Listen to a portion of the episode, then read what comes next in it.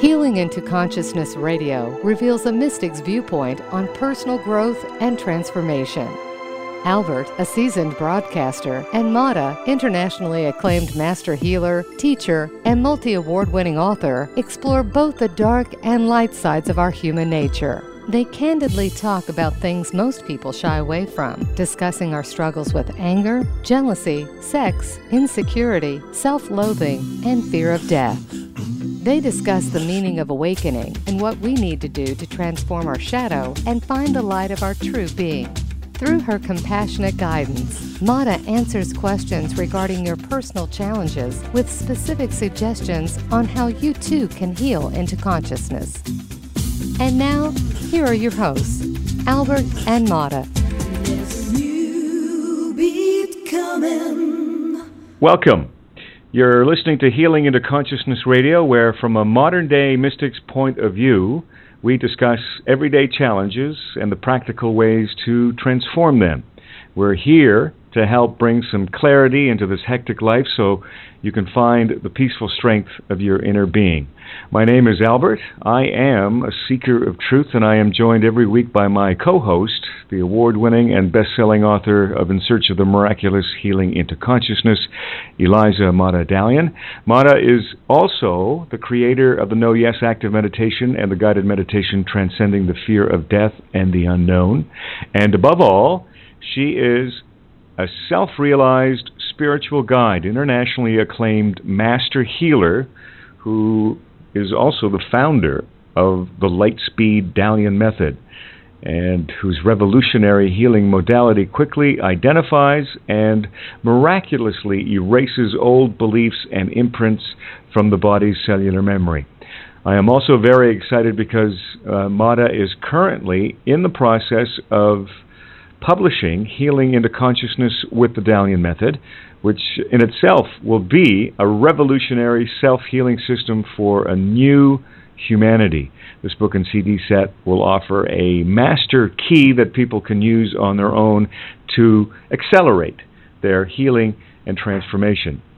Every week, as you know, on Healing into Consciousness Radio, I am honored to have Mada provide her insightful mystic's point of view on how we can transform our struggles and heal into consciousness. And today, Mada and I are very happy to announce the start of a new eight week series on the greatest Buddha of this century. We lovingly set the spotlight on one of the best known and most provocative spiritual teachers of modern times.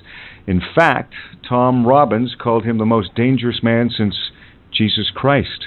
The Dalai Lama himself acknowledged that he was a self realized master who is working with all possibilities to help humanity overcome a different phase in developing consciousness.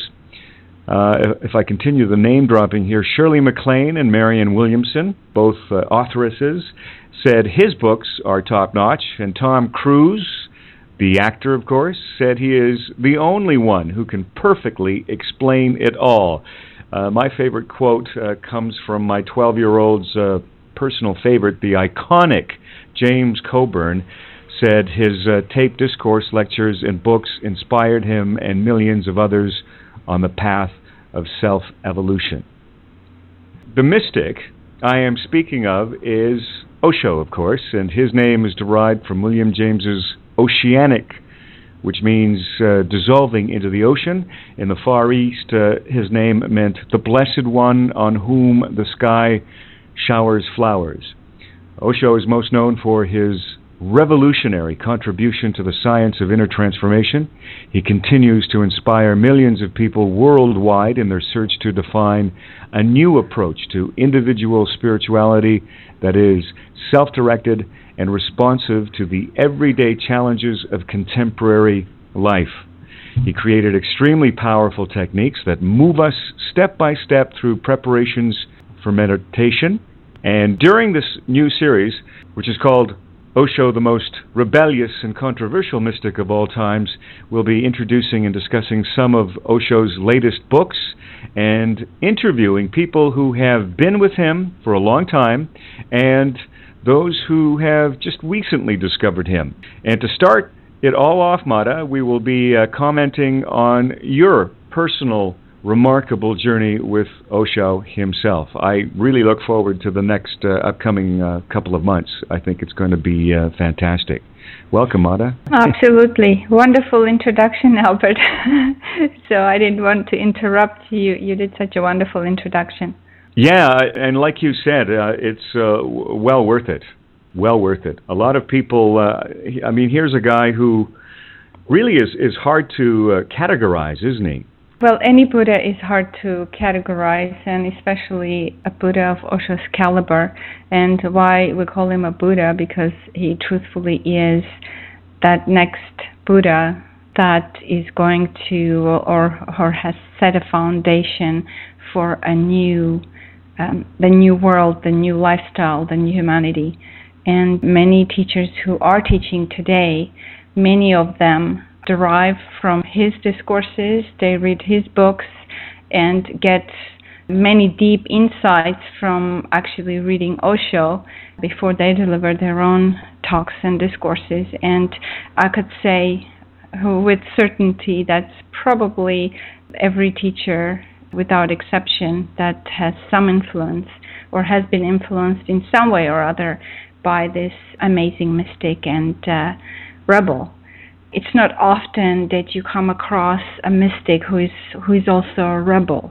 Many times people achieve enlightenment and they have experienced that oneness, the truth that everyone talks about, but very few and rare rare people, mystics are also rebellious and they actually do not spare anything for the sake of truth. In other words, they don't compromise. There is absolutely no compromise in the delivery of their talks. And Osho is one such mystic, and therefore anything that he has said, that that he uh, presented, has timelessness to it because it's an absolute truth.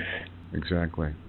And uh, I've been very fortunate to have come across Osho, uh, well, I would have to say that not just this lifetime, I did remember one of my past lives as well, where I was with him uh, in Tibet, where we both were actually on the journey, and both being monks in the Tibetan monastery. And I've written about my story in the last chapter of the In Search of the Miraculous, and how I found the discipline at the time very difficult in that it was quite severe, the weather was severe, and the discipline was very strict. And we had to go through a 21 day fasting and, you know, with just a little bread and uh, water. And I had come to Tibet, to Tibet to learn about dying because in my previous lifetime, I've been a seeker for many lifetimes, and the life before that, I was a Sufi. And Sufi people, um, for those who know, they they celebrate life. They're very life affirmative, and they like dance and music, which is very different from how the journey is in a Tibetan monastery so I, in a way, gave up, and at that time I committed suicide because I couldn't handle that harsh environment. And I remembered after I left my body, seeing the, the monks had all gathered around the Rinpoche and the uh, teacher, they call them Rinpoche, addressing Osho and telling him, make sure to bring this monk back into the fold and in a way this lifetime this is exactly what happened. I i ended up finding osho or maybe he found me in a sense because i wasn't really looking for any master. I wasn't looking for any guide or a guru. And uh, so the, the circumstances were such that uh, he he just um, fell into my lap through a friend who introduced one of his books to me, and the rest was uh, history, as they say. And of course, there's so much that I can talk and discuss about him. And uh, this is just to, to show the greatness of the of this person and how also our journey unfolds step by step even though we don't quite know things that um, what are expected. Uh, in a way, there's a greater wisdom that makes everything happen.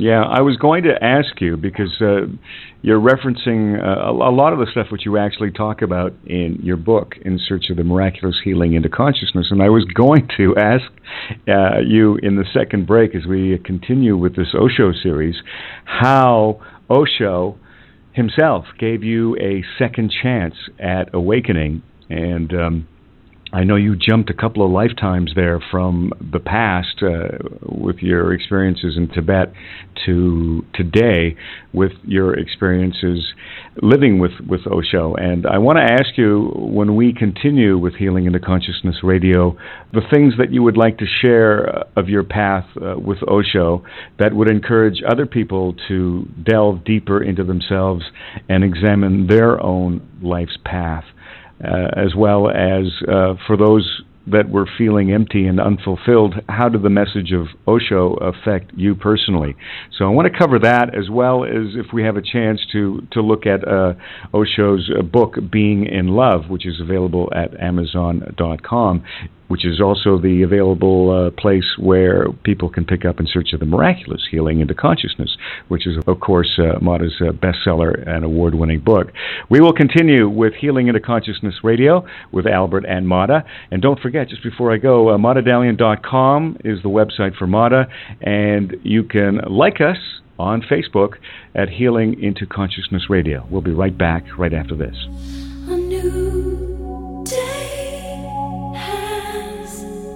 You're listening to Healing into Consciousness Radio with Albert and Mada and our eight part series, Day One of Osho, whose teachings really defy any kind of a categorization. They cover everything from the individual quest for meaning to the most urgent social and political issues facing society today. And this is really interesting. His books are not written, but are transcribed from audio and video recordings of extemporaneous talks given to international audiences over a period of 35 years. And you say it so well, Mada. You say it so well in your book, and, and I want to get to that as well as some of these questions. But I think my, my sense is going Albert, go, go with uh, this little quote, and, and we, we, won't forget about the questions. You said in your book, In Search of the Miraculous Healing into Consciousness, Mada, that uh, reading Osho's books in particular was like drinking from an inexhaustible wellspring with every drop fresh and life quenching. I felt an inexplicable sense of light radiating from his words. They awakened and confirmed what I had known deep inside but had been unable to express. Through his 7,000 hours of audio and video recordings, published as 350 book titles and translated into more than 50 languages, Osho, you say, skillfully and with unparalleled insight brought the fragrance of all the past masters back to life. And you don't stop there. You said at the bottom of the page that Osho spoke about all the eastern and western flowers of human consciousness with such love and depth of understanding that it blew my mind and expanded my consciousness to heights I could not have been able to reach and experience on my own. The education I received from Osho did not exist anywhere else. His insights gave me a greater understanding of spirituality, religion, the world, and myself that no single religious organization or university in the world could ever offer. There was no doubt in my mind that he was not only the intellectual giant of this century, but also a greater master of immense magnitude and compassion. With his curiosity, brilliance, and enlightened genius, he gathered the nectar of all the greatest spiritual teachers and minds this world has ever produced and lovingly offered it to the rising tide of the novo homo and the generations to come. Those were your words from In Search of the Miraculous Healing into Consciousness, Mada. And is there anything Absolutely. more you'd like to say? Oh well, there's so much to to say. Being with uh, with a person of Osho's caliber, it's a very rare occurrence.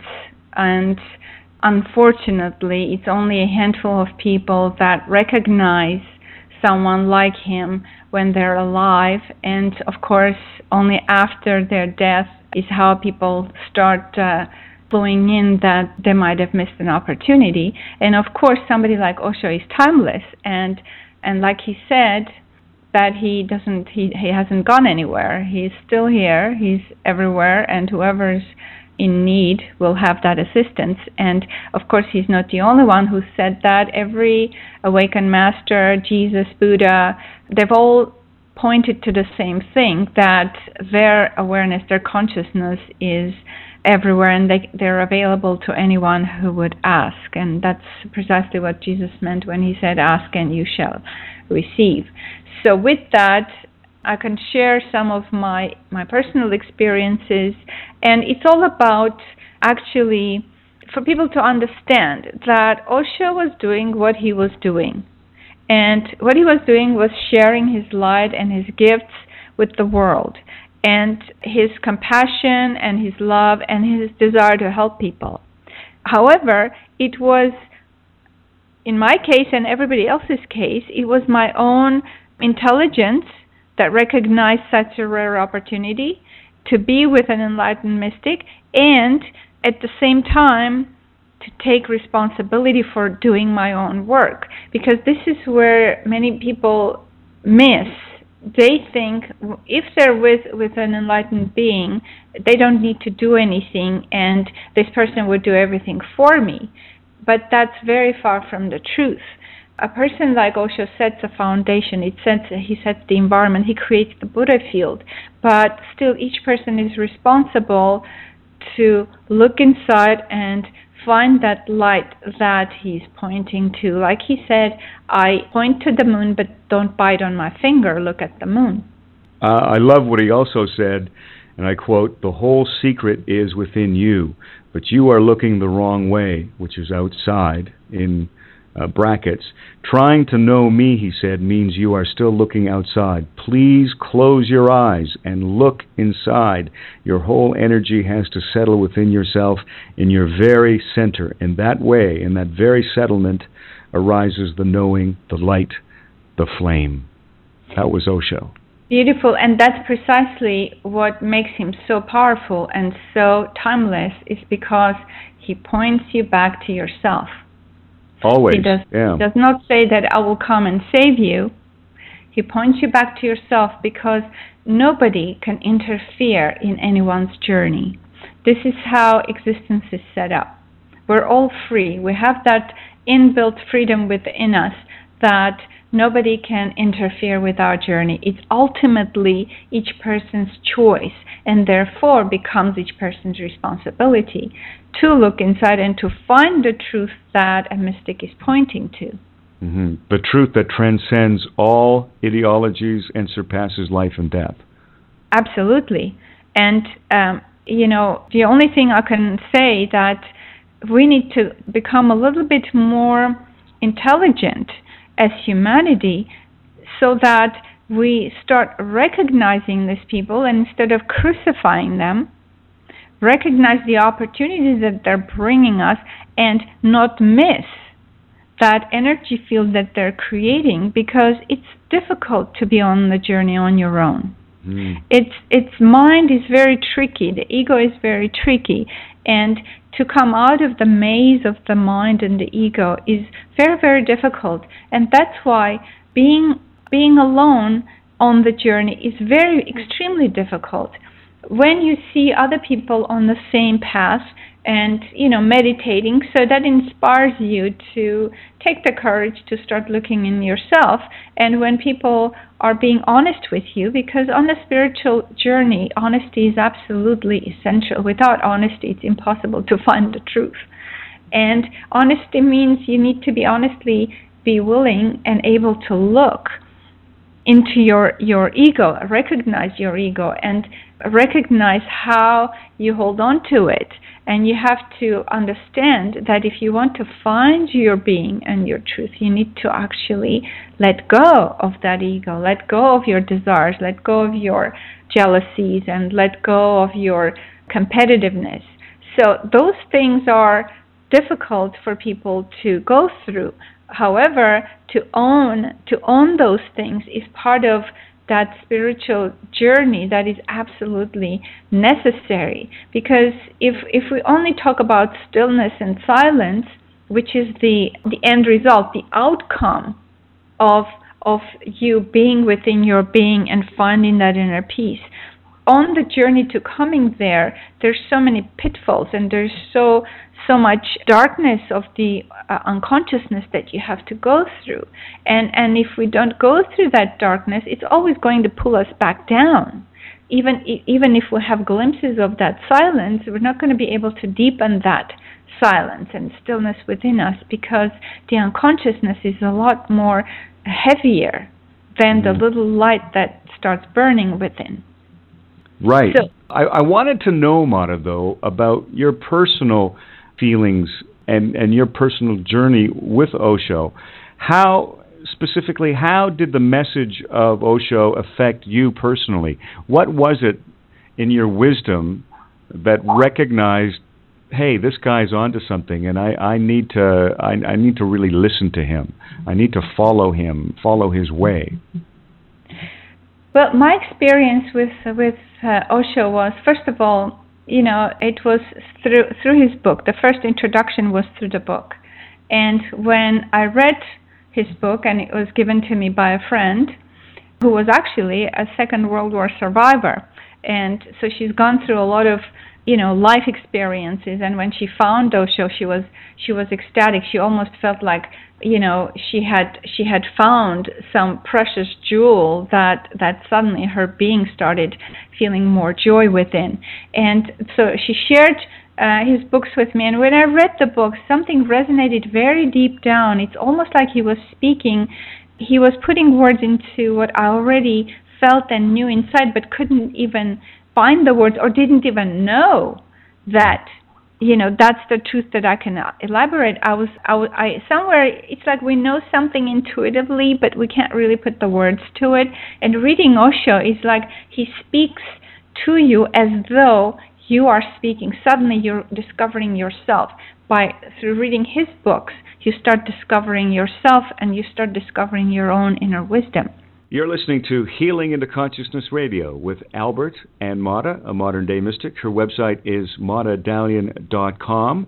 When we come back on the show, we'll talk more with Mada and her personal journey with the greatest Buddha of this century and maybe ask Mada what her level of consciousness was when she participated in the days living during that amazing Buddha field that Osho had created. When we continue here on Healing into Consciousness Radio, we'll be right back.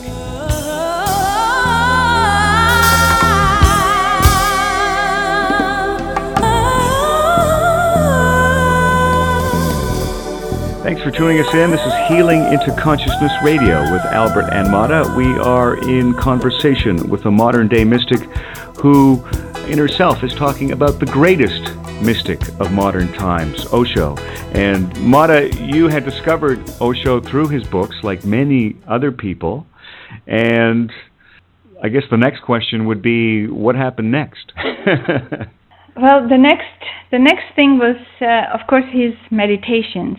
I was invited to participate in uh, some of his active meditations, and I started with the Kundalini, which I totally loved, and right away experienced energy. Suddenly, I felt energy moving through my body, which I wasn't really aware of before. And after, during the meditation, there's a period where you have the silent sitting. Of course, it's an active meditation. There's dancing and there's shaking, and then the sitting uh, section of the meditation, where I suddenly experienced this bliss that I've never experienced in my life up to that point and it felt like everything melted away and, and suddenly the sky opened inside me And of course, I was very interested. I wanted to explore more about his meditations.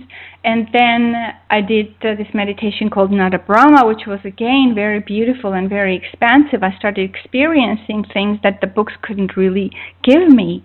I was having intellectual understanding through the books, but here, through the meditations, I suddenly started experiencing what I was reading. And then I was pointed to the Osho dynamic meditation, which is, I guess, the, the crown of all his meditations. And the first time I did it, I thought, oh my God, I'm in some kind of a, a madhouse.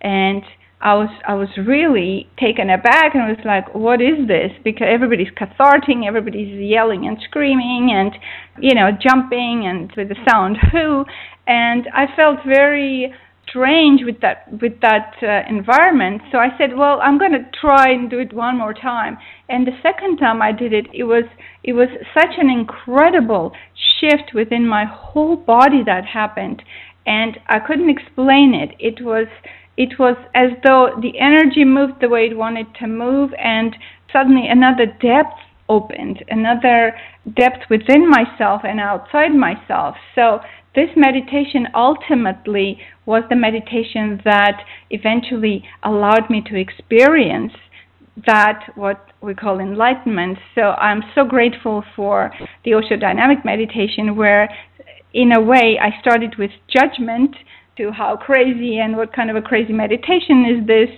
to a place where my judgment was completely dissolved and not only my judgment was dissolved my ego was dissolved everything was dissolved and where my whole body turned into light and understanding that we are all joy and where there is there is no i jumping out of that ego identity so but it, before i got there of course the step in between was that I was very eager to meet Osho in person.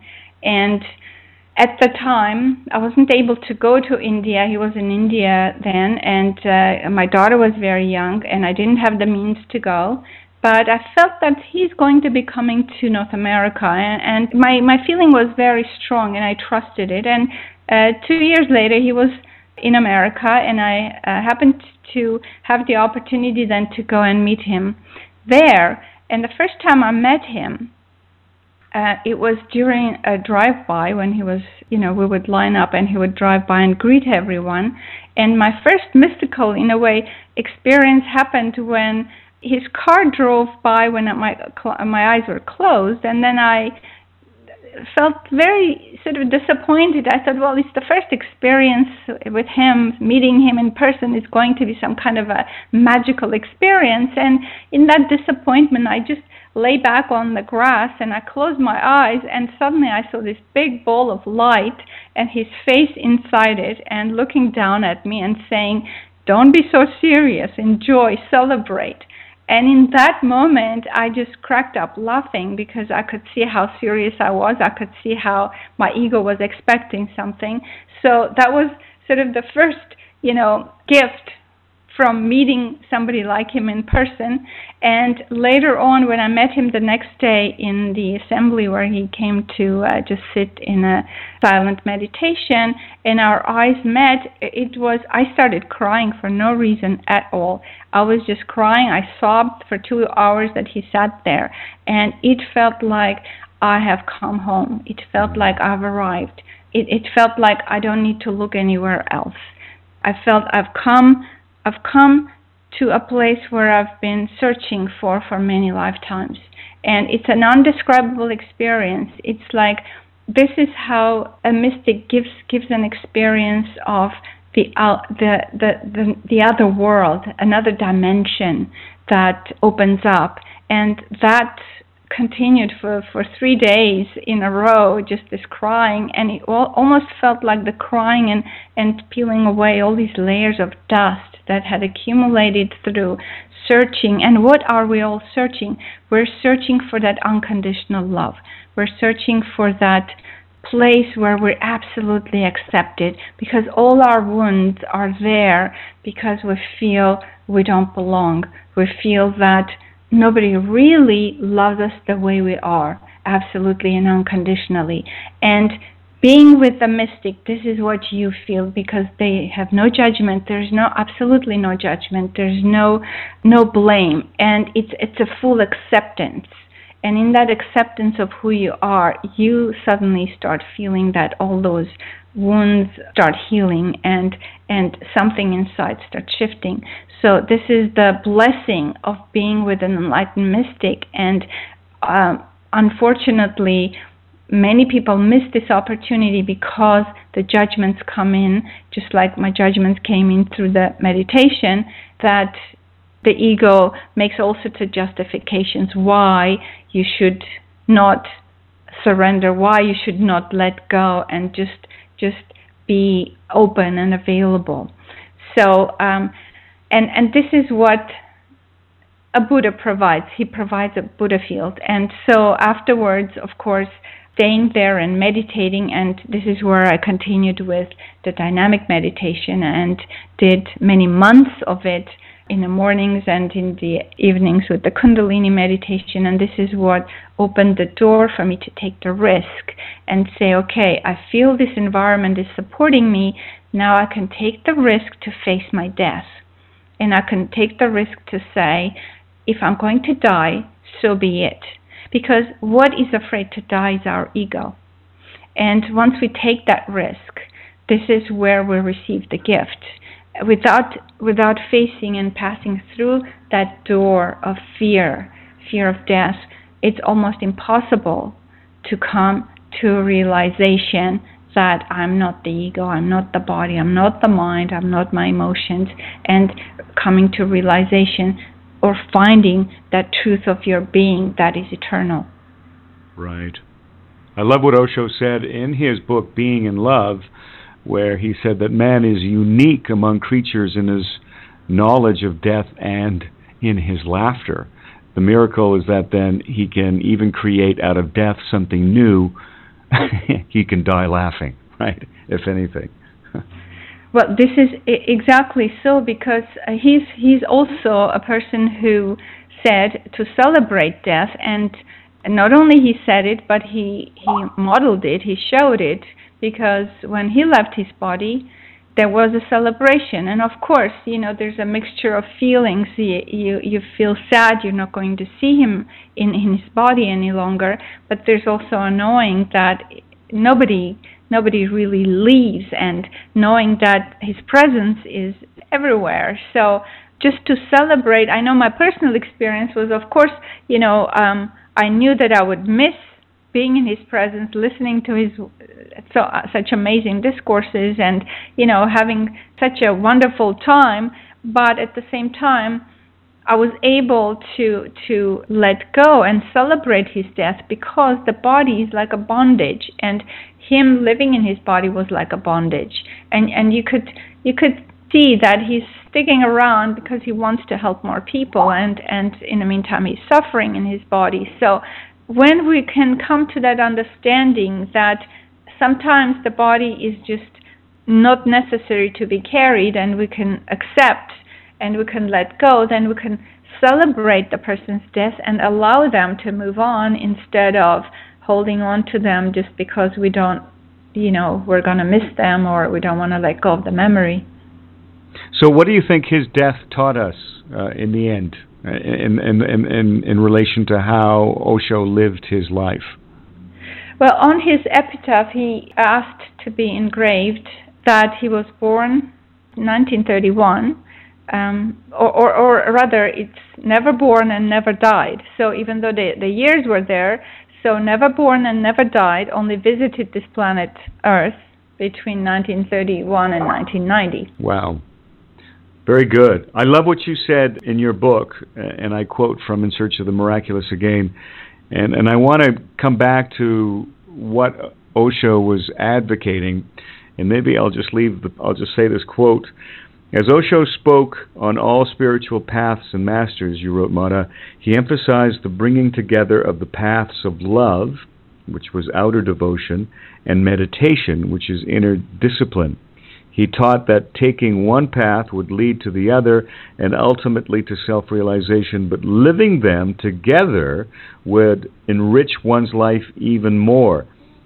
Teaching that a life of devotion without the awareness and discipline of meditation is shallow, and a life of meditation without the heart of devotion is selfish.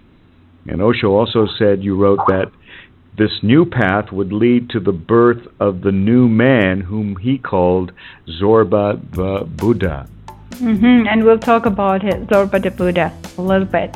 Right. We're in conversation with a modern day mystic. Mada's website is madadalian.com. We're on Facebook, Healing into Consciousness Radio, and we'll be right back after this.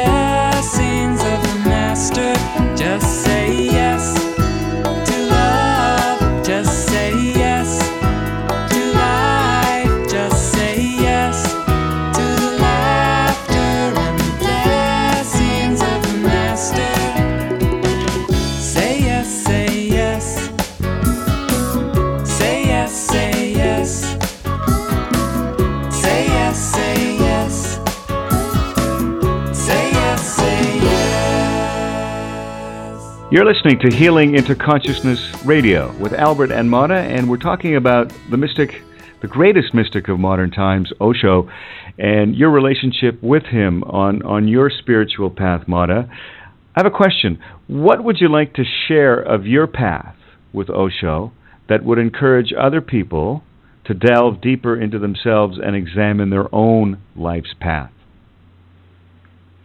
Well, everybody's path is so different, and we're all, in a way, knowingly or unknowingly, searching for that same truth. We're searching to find our home, our inner home, uh, the outer home, and of course, being with with a mystic in a in a Buddha field that Osho created, which is the Zorba the Buddha Buddha field. In other words, being the Zorba, not denying the Zorba, and being the Buddha at the same time.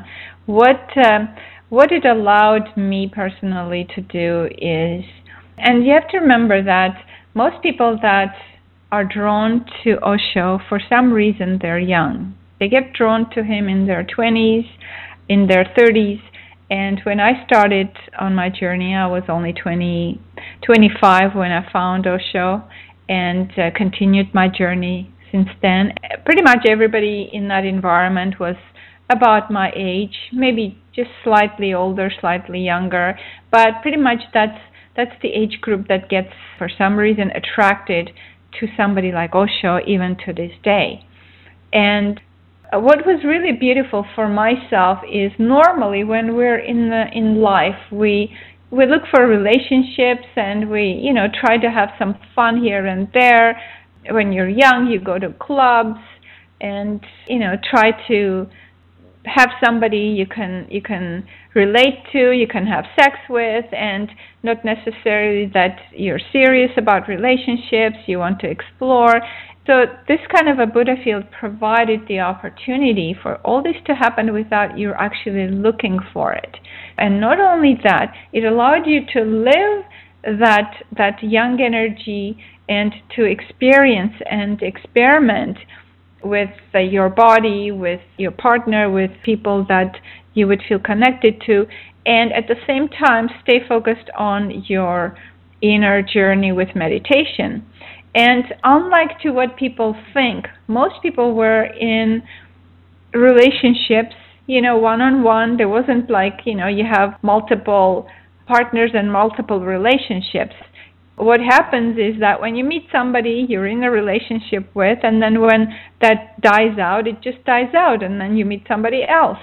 And, uh, you know, it could last for some years, it could last for some days or weeks. So it's a continual movement of energy.